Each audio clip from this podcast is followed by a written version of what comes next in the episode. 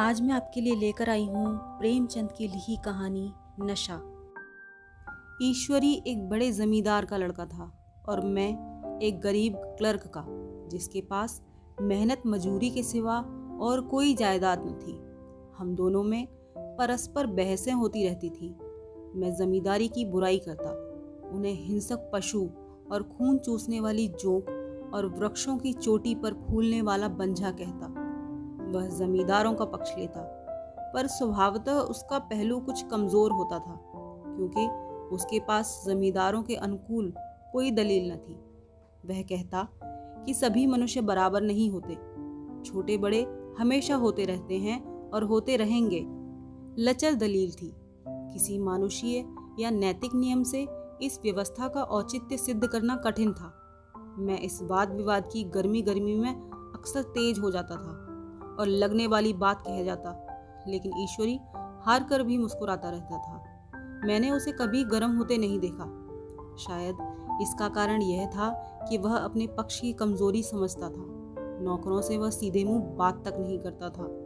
अमीरों में जो एक बेदर्दी और उद्दंडता होती है, इसमें उसे भी प्रचुर भाग मिला था। नौकर ने बिस्तर लगाने में जरा भी देर की। दूध ज़रूरत से ज़्यादा गर्म या ठंडा हुआ। साइकिल अच्छी तरह साफ़ नहीं हुई तो वह आपे से बाहर हो जाता। सुस्ती या बदतमीजी उसे जरा भी बर्दाश्त न थी। पर दोस्तों से और विशेषकर मुझसे उसका व्यवहार सौहार्द और नम्रता से भरा हुआ होता था। शायद उसकी जगह मैं होता तो मुझमें भी वही कठोरताएँ पैदा हो जाती जो उसमें थी, क्योंकि मेरा लोक प्रेम सिद्धांतों पर नहीं, निजी दशाओं पर टिका हुआ था। लेकिन वह मेरी जगह होकर भी शायद अमीर ही रहता, क्योंकि वह प्रकृति से ही विलासी और ऐश्वर्य प्रिय था। अब की दशहरे की छुट्टियों में मैंने निश्चय किया कि घर न जाऊँगा। मेरे पास किराए के लिए रुपए न थे और घर वालों को तकलीफ़ देना नहीं चाहता था। मैं जानता हूँ वे मुझे जो कुछ भी देते हैं, वह उनकी हैसियत से बहुत ज़्यादा है। उसके साथ ही परीक्षा का ख्याल था। अभी बहुत कुछ पढ़ना है। बोर्डिंग हाउस में भूत की तरह अकेले पड़े रहने को भी जी न चाहता था। इसलिए जब ईश्वरी ने मुझे अपने घर आने का न्योता दिया तो मैं बिना आग्रह के राज़ी हो गया। ईश्वरी के साथ परीक्षा की तैयारी खूब हो जाएगी। वह अमीर होकर भी मेहनती और जहीन है। उसने इसके साथ ही कहा, लेकिन भाई, एक बात का ख्याल रखना। वहाँ अगर जमींदारों की निंदा की तो मामला बिगड़ जाएगा। मेरे घर वालों को बुरा लगेगा। वह लोग तो असामियों पर इसी दावे से शासन करते हैं कि ईश्वर ने असामियों को उनकी सेवा के लिए ही पैदा किया है। असामी भी यही समझता है। अगर उसे सुझा दिया जाए कि जमींदारी और असामी में कोई मौलिक भेद नहीं है तो जमींदारी का कहीं पता न लगे। मैंने कहा तो क्या तुम समझते हो कि मैं वहाँ जाकर कुछ और हो जाऊँगा? हाँ मैं तो यही समझता हूँ। तुम गलत समझते हो। ईश्वरी ने इसका जवाब न दिया। कदाचित उसने इस मामले को मेरे विवेक पर छोड़ दिया और बहुत अच्छा किया। अगर वह अपनी बात पर अड़ता तो मैं भी जिद पकड़ लेता। सेकंड क्लास तो क्या? मैंने कभी इंटर क्लास में भी सफ़र न किया था। अब की सेकंड क्लास में सफ़र का सौभाग्य प्राप्त हुआ। गाड़ी तो नौ बजे रात को आती थी, पर यात्रा के हर्ष में हम शाम को स्टेशन पर जा पहुँचे। कुछ देर इधर उधर सैर करने के बाद रिफ्रेशमेंट रूम में जाकर हम लोगों ने भोजन किया। मेरी वेशभूषा और रंग ढंग के पार्क ही खानसामों को यह पहचानने में देर न लगी कि मालिक कौन है और पिछलग्गू कौन। लेकिन न जाने क्यों मुझे उनकी गुस्ताखी बुरी लग रही थी। पैसे ईश्वरी की जेब से गए। शायद मेरे पिताजी को जो वेतन मिलता था, उससे ज़्यादा इन खानसामों को इनाम इकराम में मिल जाता हो। एक अठन्नी तो चलते समय ईश्वरी ने ही दे दी। फिर भी मैं उन सबों से उसी तत्परता और विनय की अपेक्षा करता था जिससे वे ईश्वरी की सेवा कर रहे थे। ईश्वरी के हुक्म पर सबके सब दौड़ते हैं, लेकिन मैं कोई चीज़ माँगता हूँ तो उतना उत्साह नहीं दिखाते। मुझे भोजन में कुछ स्वाद न मिला। यह भेद मेरे ध्यान को संपूर्ण रूप से अपनी ओर खींचे हुए था। गाड़ी आई। हम दोनों सवार हुए। खानसामों ने ईश्वरी को सलाम किया और मेरी ओर देखा भी नहीं। ईश्वरी ने कहा, कितने तमीज़दार हैं ये सब। एक हमारे नौकर हैं कि कोई काम करने का ढंग ही नहीं। मैंने खट्टे मन से कहा, इसी तरह अगर तुम अपने नौकरों को भी आठ आने रोज इनाम दिया करो तो शायद इनसे ज़्यादा तमीजदार हो जाएँ। तो क्या तुम समझते हो यह सब केवल इनाम के लालच में इतना अदब करते हैं? जी नहीं, कदापि नहीं। तमीज और अदब तो इनके रक्त में मिल गया है। गाड़ी चली। डाक थी। प्रयाग से चली तो प्रतापगढ़ पर जाकर रुकी। एक आदमी ने हमारा कमरा खोला। मैं तुरंत चिल्ला उठा। दूसरा दर्जा है सेकंड क्लास है। उस मुसाफिर ने डिब्बे के अंदर आकर मेरी ओर एक विचित्र उपेक्षा की दृष्टि से देखकर कहा, जी हाँ सेवक इतना समझता है और बीच वाले बर्थ पर बैठ गया। मुझे कितनी लज्जा आई, कह नहीं सकता। भोर होते होते हम लोग मुरादाबाद पहुँचे। स्टेशन पर कई आदमी हमारा स्वागत करने के लिए खड़े थे। दो भद्र पुरुष थे, पाँच बेगार। बेगारों ने हमारा लगेज उठाया। दोनों भद्र पुरुष पीछे पीछे चले। एक मुसलमान था, रियासत अली, दूसरा ब्राह्मण था, राम हरक। दोनों ने मेरी ओर अपरिचित नेत्रों से देखा। मानो कह रहे हो, तुम कौए होकर हंस के साथ कैसे? रियासत अली ने ईश्वरी से पूछा, यह बाबू साहब क्या आपके साथ पढ़ते हैं? ईश्वरी ने जवाब दिया हाँ साथ पढ़ते भी हैं और साथ रहते भी हैं। यूँ कहिए कि आप ही की बदौलत में इलाहाबाद पड़ा हुआ हूँ, नहीं तो कब का लखनऊ चला आया होता। अब की मैं इन्हें घसीट लाया। इनके घर से कई तार आ चुके थे, मगर मैंने इनकारी जवाब दिलवा दिया। आखिरी तार तो अर्जेंट था। जिसकी फ़ीस चार आने प्रति शब्द है, पर यहाँ से भी उसका जवाब इनकारी ही गया। दोनों सज्जनों ने मेरी ओर चकित नेत्रों से देखा। आतंकित हो जाने की चेष्टा करते जान पड़े। रियासत अली ने अर्धशंका के स्वर में कहा, लेकिन आप बड़े सादे लिबास में रहते हैं। ईश्वरी ने शंका निवारण की। महात्मा गांधी के भक्त हैं साहब। खद्दर के सिवा कुछ पहनते ही नहीं। पुराने सारे कपड़े जला डाले। यूँ कहो कि राजा हैं। ढाई लाख सालाने की रियासत है। पर आपकी सूरत देखो तो मालूम होता है अभी अनाथालय से पकड़ कर आए हैं। राम हरक बोले, अमीरों का ऐसा स्वभाव बहुत कम देखने में आता है। कोई भाप ही नहीं सकता। रियासत अली ने समर्थन किया। आपने महाराजा चांगली को देखा होता तो दांतों तले उंगली दबाते। एक गाढ़े की मिर्जई चमरौदे के जूते पहने बाजारों में घुमा करते थे। सुनते हैं, एक बार बेगार में पकड़े गए थे और उन्हीं ने दस लाख से कॉलेज खोल दिया। मैं मन में कटा जा रहा था, पर न जाने क्या बात थी कि यह सफ़ेद झूठ उस वक्त मुझे हास्यास्पद न जान पड़ा। उसके प्रत्येक वाक्य के साथ मानो मैं उस कल्पित वैभव के समीप तर आता जाता था। मैं शहसवार नहीं हूँ। हाँ लड़कपन में कई बार लद्दू घोड़ों पर सवार हुआ हूँ। यहाँ देखा तो दो कला रास घोड़े हमारे लिए तैयार खड़े थे। मेरी तो जान ही निकल गई। सवार तो हुआ और बोटियाँ काँप रही थी। मेरे चेहरे पर शिकन न पड़ने दिया। घोड़े को ईश्वरी के पीछे डाल दिया। खैरियत यह हुई कि ईश्वरी ने घोड़े को तेज न किया, वरना शायद मैं हाथ पैर तुड़वा कर लौटता। संभव है ईश्वरी ने समझ लिया हो कि यह कितने पानी में है। ईश्वरी का घर क्या था? किला था। इमाम बाड़े का सा फाटक। द्वार पर पहरेदार टहलता हुआ, नौकरों का कोई हिसाब नहीं, एक हाथी बंधा हुआ। ईश्वरी ने अपने पिता, चाचा, ताऊ आदि सबसे मेरा परिचय कराया और उसी अतिशयोक्ति के साथ ऐसी हवा बांधी कि कुछ न पूछिए। नौकर चाकर ही नहीं, घर के लोग भी मेरा सम्मान करने लगे। देहात के जमींदार लाखों का मुनाफा, मगर पुलिस कांस्टेबल को अफसर समझने वाले। कई महाशय तो मुझे हुजूर हुजूर करने लगे। जब जरा एकांत हुआ तो मैंने ईश्वरी से पूछा, तुम बड़े शैतान हो यार, मेरी मिट्टी क्यों पलीत कर रहे हो?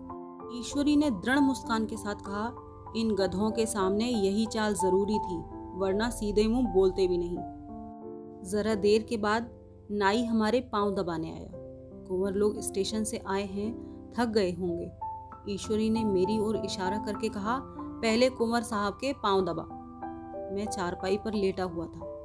मेरे जीवन में ऐसा शायद ही कभी हुआ हो कि किसी ने मेरे पाँव दबाए हों। मैं इसे अमीरों के चोचले, रईसों का गधापन और बड़े आदमियों की मुठ मर्दी और न जाने क्या क्या कहकर ईश्वरी का परिहास किया करता। और आज मैं पोतड़ों का रईस बनने का स्वांग भर रहा था। इतने में दस बज गए। पुरानी सभ्यता के लोग थे। नई रोशनी अभी केवल पहाड़ की चोटी तक पहुँच पाई थी। अंदर से भोजन का बुलावा आया। हम स्नान करने चले। मैं हमेशा अपनी धोती खुद छांट लिया करता हूँ, मगर यहाँ मैंने ईश्वरी की ही भांति अपनी धोती भी छोड़ दी। अपने हाथों अपनी धोती छांटते शर्म आ रही थी। अंदर भोजन करने के लिए चले। हॉस्टल में जूते पहने मेज पर जा डरते थे। यहाँ पाँव धोना आवश्यक था। कहार पानी लिए खड़ा था। ईश्वरी ने पाँव बढ़ा दिए। कहार ने उसके पाँव धोए। मैंने भी पाँव बढ़ा दिए। कहार ने मेरे पाँव भी धोए। मेरा वह विचार न जाने कहाँ चला गया था। सोचा था वहाँ देहात में एकाग्र होकर खूब पढ़ेंगे। पर यहाँ सारा दिन सैर सपाटे में कट जाता। कहीं नदी में बजरे पर सैर कर रहे हैं कहीं मछलियों या चिड़ियों का शिकार खेल रहे हैं, कहीं पहलवानों की कुश्ती देख रहे हैं, कहीं शतरंज पर जमे हैं। ईश्वरी खूब अंडे मंगवाता और कमरे में स्टोव पर आमलेट बनते। नौकरों का एक जत्था हमेशा घेरे रहता। अपने हाथ पाँव हिलाने की कोई ज़रूरत नहीं। केवल जबान हिला देना काफ़ी है। नहाने बैठो तो आदमी नहलाने को हाजिर। लेटो तो आदमी पंखा झलने को खड़े। मैं महात्मा गांधी का कुंवर चेला मशहूर था। भीतर से बाहर तक मेरी धाक थी। नाश्ते में ज़रा भी देर न होने पाए। कहीं कुंवर साहब नाराज़ न हो जाए। बिछावन ठीक समय पर लग जाए। कुंवर साहब के सोने का समय आ गया। मैं ईश्वरी से भी ज़्यादा नाजुक दिमाग बन गया था, या बनने पर मजबूर किया गया था। ईश्वरी अपने हाथ से बिस्तर बिछा ले, लेकिन कुंवर मेहमान अपने हाथों से कैसे बिछावन बिछा सकते हैं? उनकी महानता में बट्टा न लग जाएगा? एक दिन सचमुच यही बात हो गई। ईश्वरी घर में था। शायद अपनी माता से कुछ बातचीत करने में देर हो गई। यहाँ दस बज गए। मेरी आँखें नींद से छपक रही थी। मगर बिस्तर कैसे लगाऊँ? कुंवर जो ठहरा। कोई साढ़े ग्यारह बजे मेहरा आया। बड़ा मुँह लगा नौकर था। घर के धंधों में मेरा बिस्तर लगाने की उसे सुधी न रही। अब जो याद आया तो भागा हुआ आया।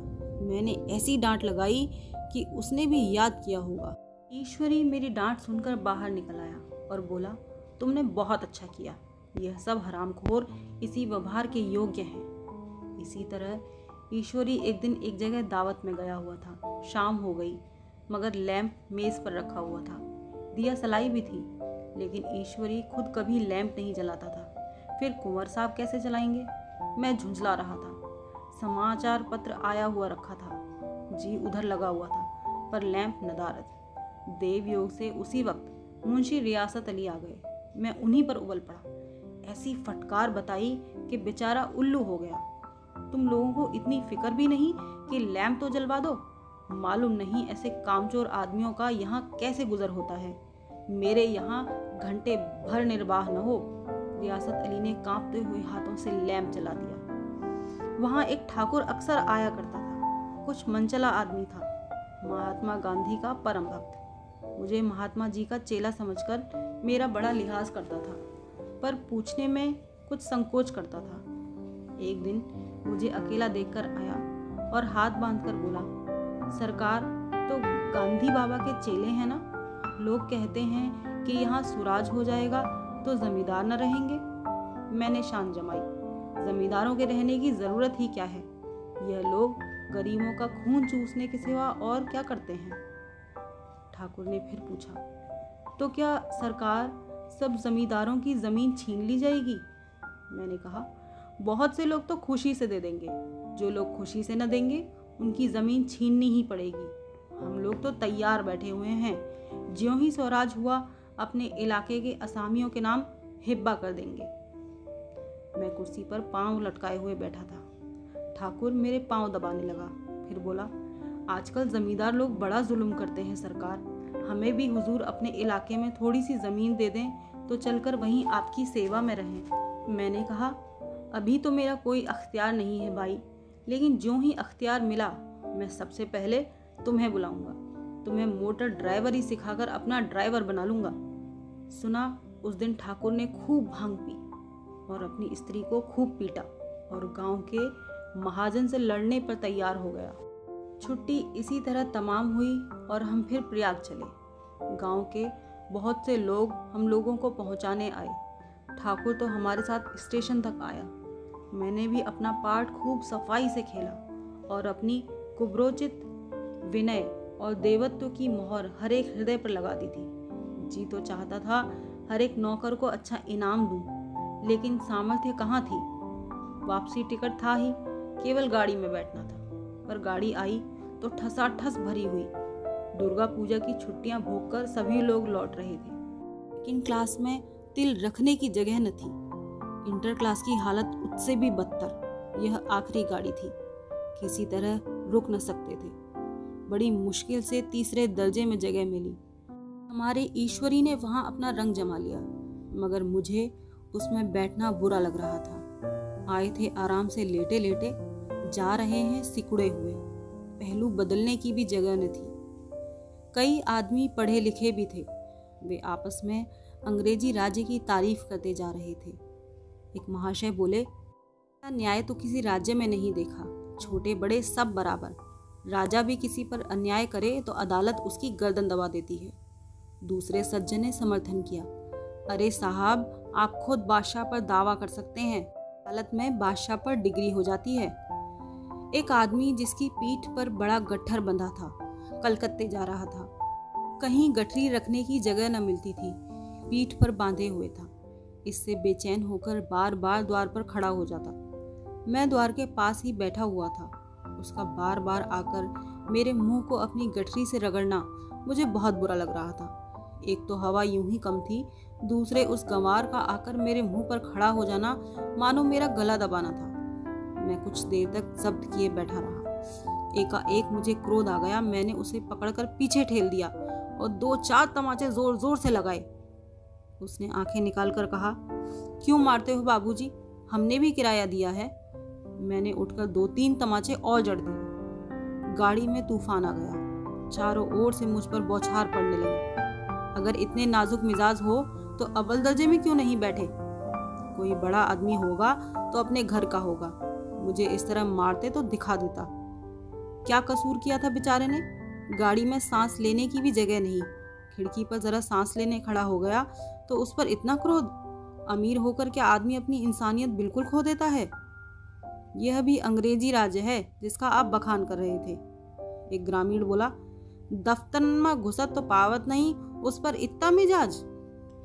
ईश्वरी ने अंग्रेज़ी में कहा what an idiot you are और मेरा नशा अब कुछ कुछ उतरता हुआ मालूम होता था।